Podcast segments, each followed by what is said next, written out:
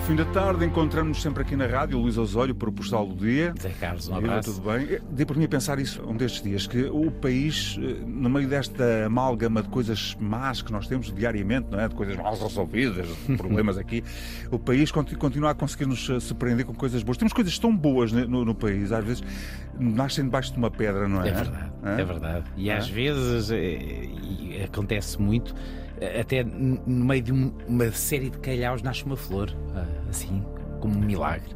E, e é nas coisas simples, às vezes, sabes que eu gosto de fazer muito isso, deitar-me na relva e olhar para uma margarida ou para uma flor do campo qualquer e sentir nela aquela perfeição, aquela coisa boa que nós nunca vamos conseguir ser. Isso é Eh, bonito. É magnífico, Tu não é? tens alguma coisa de Warren Beatty, do, do esplendor na relva.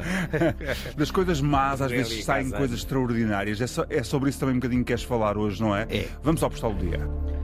Diogo Ribeiro tem 19 anos e alcançou o topo do mundo. Fê-lo numa modalidade onde os maiores especialistas diziam que nunca um português haveria de ganhar uma medalha de ouro. E se quisessem candidatar-se a um milagre, teriam de treinar nos Estados Unidos ou num centro de alto rendimento em Londres, Paris ou Melbourne. Diogo Ribeiro tem 19 anos, pouco mais de 1,80m, nunca treinou fora de Portugal e é campeão do mundo de natação numa especialidade gigantes de 2 metros, os 50 e 100 metros mariposa, a última das provas em que um português poderia ganhar se porventura acreditasse em milagres.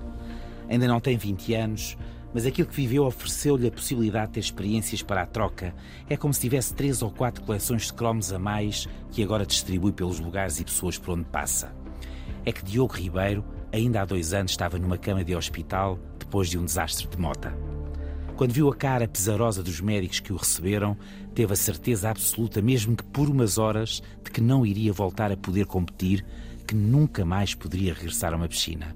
Ficou internado com hematomas em todo o corpo, queimaduras nas pernas, um pé fraturado, uma enorme dificuldade em respirar, o ombro deslocado e sem um bocadinho do indicador direito. Chorou pelo fim de uma carreira em que acreditava, só que as lágrimas deram lugar ao combate. Os exames foram animadores e ele recuperou. Um mês de cama, onde pensou muito sobre o que desejava para si, sobre os erros que não poderia voltar a cometer, sobre a dedicação que teria de ser multiplicada. No silêncio, jurou que nunca mais falharia no essencial, fazer o melhor possível para atingir o seu limite era a única opção. E falou com o pai. Um pai que mitificou a partir do momento que teve a consciência de que nunca mais o iria ver. Um pai que perdeu aos quatro anos. Um pai que o ajudou a definir-se na ausência e uma mãe que o definiu quase por completo. A Teresa, que hoje também aplaudimos, porque foi ela quem o convenceu a inscrever-se na natação para não se perder na obsessão de uma ausência. Não se perdeu. Na solidão de milhões de braçadas na piscina, o Diogo foi capaz de encontrar um sentido.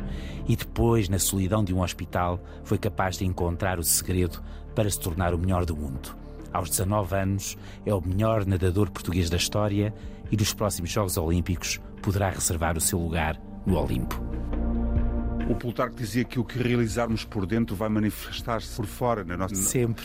E foi o que aconteceu com ele, não é? E, É. Engraçado, este, este puto de 19 anos deixa o nome dele na história de Portugal aos 19 anos. É raro, não é? É, é, é raro e apesar de na natação os grandes campeões que nós vemos a baterem recordes do mundo, mas que não nos habituámos a ver em Portugal, quer dizer, isto nunca tinha acontecido, têm às vezes 19 anos, 20 anos, 18 anos, eh, um bocadinho como a ginástica desportiva, mas o Diogo, sim, há uma coisa que eu, eu julgo que estás comigo nesta inquietação. Enquanto, por exemplo, na educação, nós vemos que os privilegiados a grande dificuldade quando se nasce ou com um peso muito grande, porque se nasce pobre, porque se nasce sem condições para estudar, porque não se pode ter explicações, ou porque se nasce com um sofrimento enorme que se ganha em vida, um sofrimento enorme, não têm condições para ganhar tanto como os outros, Sim. mais privilegiados. Mas o desporto, o desporto normalmente é um território de quem sofre. É universal. Proporciona essa universalidade que é se nós nos dedicarmos, se tivermos lá aquela capacidade, podemos chegar tão longe ou melhor, fazer mais que os outros, não é? É, e, e o, e o sofrimento pode ser um móvel que nos deita para baixo, mas pode ser um móvel que nos faz atingir coisas extraordinárias. Bem, basta Verdade. pensar no Cristiano Ronaldo, não é? E noutros, muitos mais. E é engraçado que há sempre gente que nasceu com um bilhete que não é premiado e que é excepcional, com notas extraordinárias, que são excelentes cientistas, excelentes médicos, o que for, mas também há pessoas que são privilegiadas porque não têm sofrimento nenhum e conquistaram o topo no desporto. Mas são exceções uns e outros, Verdade. mas ao contrário. Verdade. Ao contrário. E eu não me esqueço da frase que disse o, o, nosso campeão, que foi fui com o coração, ele partiu mal, eh, saiu mal para a água, fui com o coração para dar esta vitória aos portugueses. Ir com o coração para dar a vitória aos portugueses é uma manifestação repara, de querer muito grande. É? Tudo isto eu parti mal, mas estamos a falar de 20 segundos, não é? Eh, a prova tem 20 e poucos sim, segundos. Sim. E ele partiu mal. Tudo isto é em décimas de segundo, tudo acontece na cabeça de uma pessoa. E o que interessa é chegar bem. Um abraço. Até amanhã. Um abraço.